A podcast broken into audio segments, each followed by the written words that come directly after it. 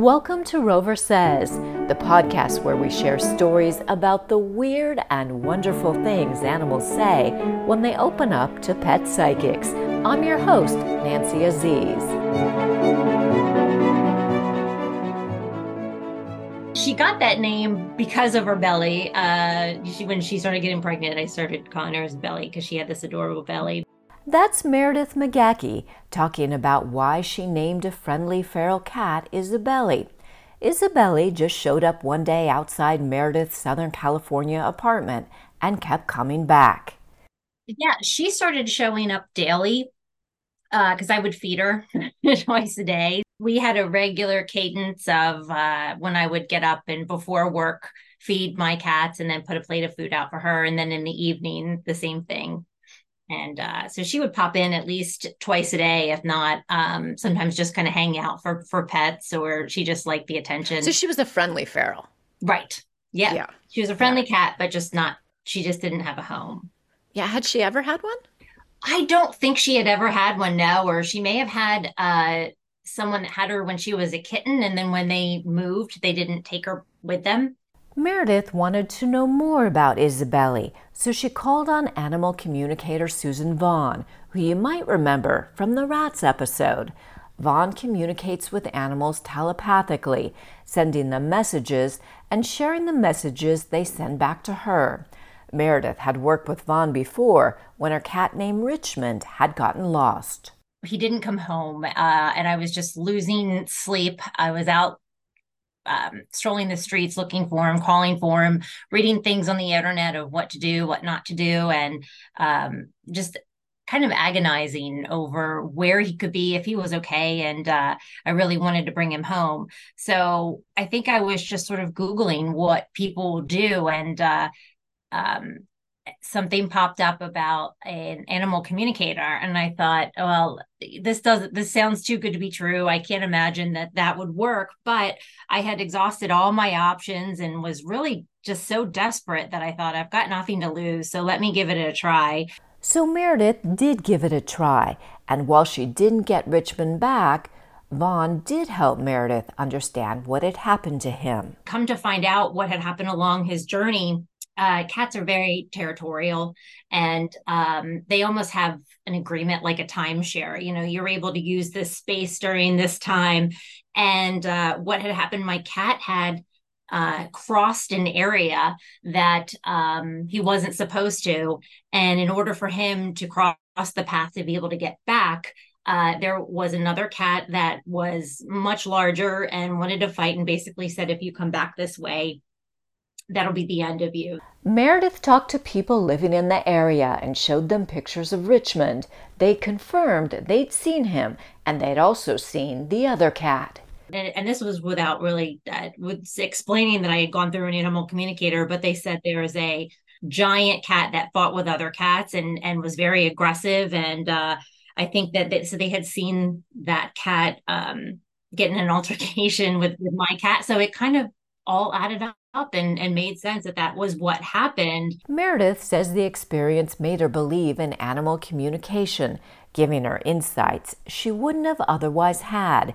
Here's pet psychic Suzan Vaughn. If you come to a place where you really love your animal and you're totally puzzled about what's going on with them, sometimes we can give you some insights on what their perspective is that you hadn't considered. To understand their perspective, is what's missing for a lot of people it's it's such an interesting story because I didn't get the outcome. Things didn't go the way that I kind of thought that they would go, but it really opened the door for me to um, start looking into animal communication.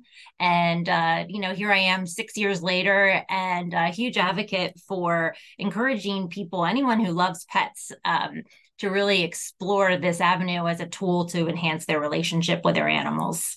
To fill the void left by Richmond's loss, Meredith started fostering cats and kittens, and then Isabelle came along. Because when she showed up on my my doorstep, I thought, what a beautiful Siamese looking cat. She's got to belong to someone.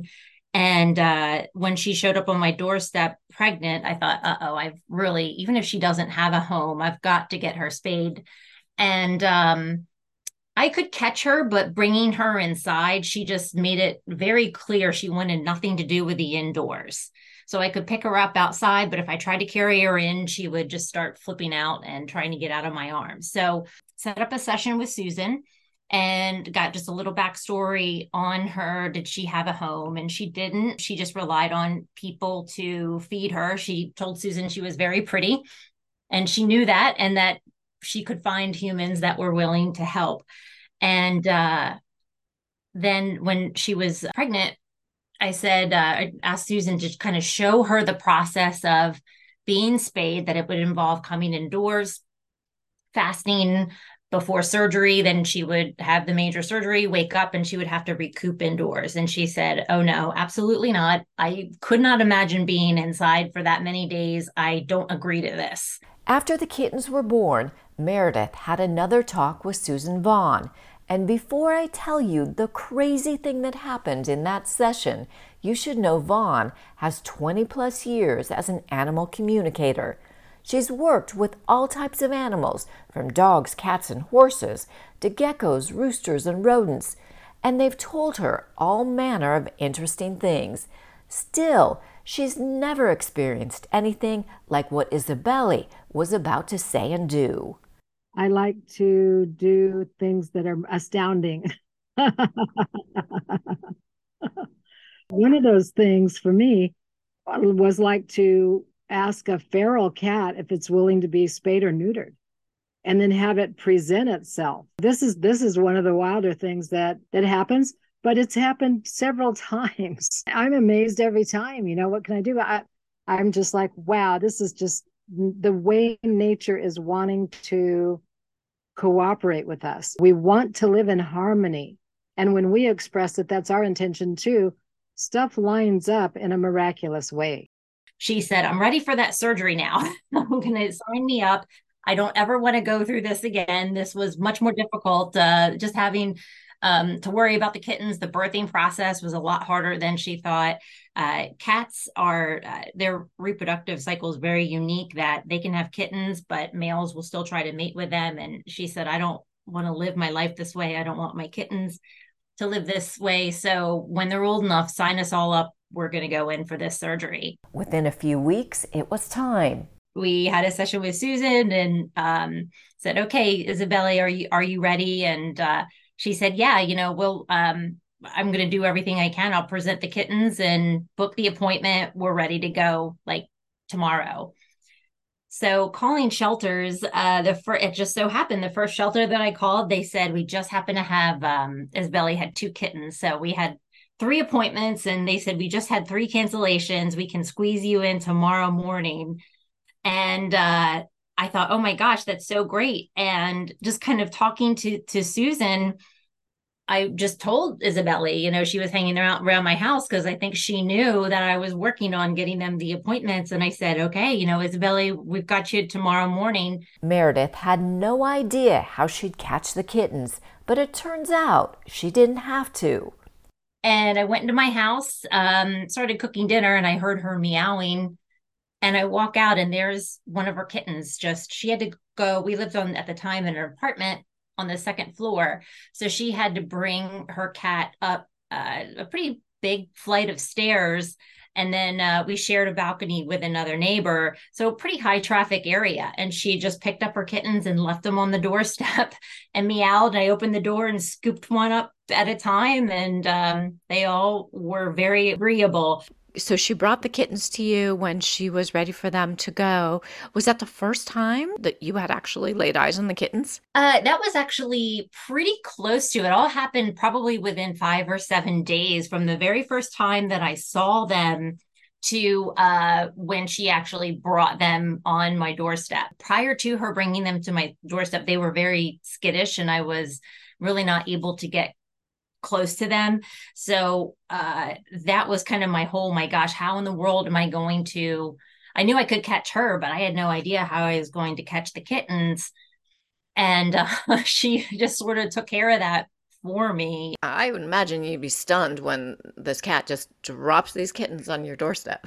I was so shocked, and uh, I, I, my boyfriend John was out of town on business, And um, I was so disappointed because I thought there's nobody here to witness this. This is the most amazing, amazing thing. And I knew I had to act fast. Uh, but I wanted to, of course, grab my phone and video the whole experience because I thought nobody's ever going to believe it.